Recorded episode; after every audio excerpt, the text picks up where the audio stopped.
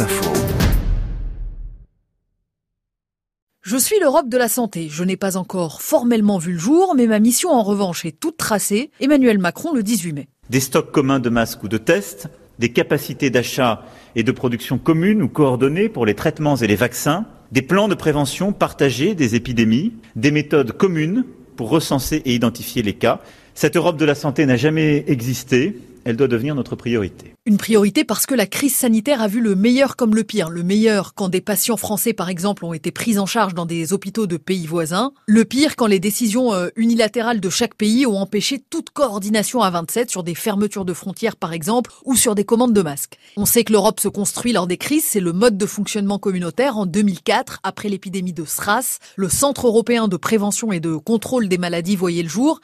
Il est faux d'ailleurs de dire que l'Union n'a pas de compétences en matière de santé. Le traité qui son fonctionnement compte un chapitre entier sur la santé publique. La communauté est tenue de protéger celle de ses ressortissants. Il existe aussi une agence européenne du médicament, une pour la sécurité et la santé au travail, un observatoire des drogues et des toxicomanies. C'est sur des normes européennes d'ailleurs que sont assises nombre de réglementations nationales sur le tabac. En outre, l'Europe votait jusqu'ici des programmes santé dotés de budget propre. Le programme a été supprimé en juillet lors du dernier sommet, mais un fonds dédié de 2,4 milliards d'euros a vu le jour pour sécuriser les achats de vaccins et passer des commandes groupées. Des accords de principe ont d'ailleurs été conclus, notamment avec Sanofi. Son patron euh, Olivier Bogilo était il y a quelques jours sur France Info. On a vu là euh, avec euh, le vaccin euh, que les Américains s'organisaient très vite parce qu'ils ont des institutions qui existent, qui préexistent à cette crise et qui se sont mobilisées. L'idée du partenariat qu'on est en train d'avoir avec les États européens, c'est justement ça. Ils nous financent une partie des premiers investissements dont on a besoin pour lancer la machine et nous, on s'occupe de travailler avec nos fournisseurs pour acheter les seringues, pour acheter les flacons.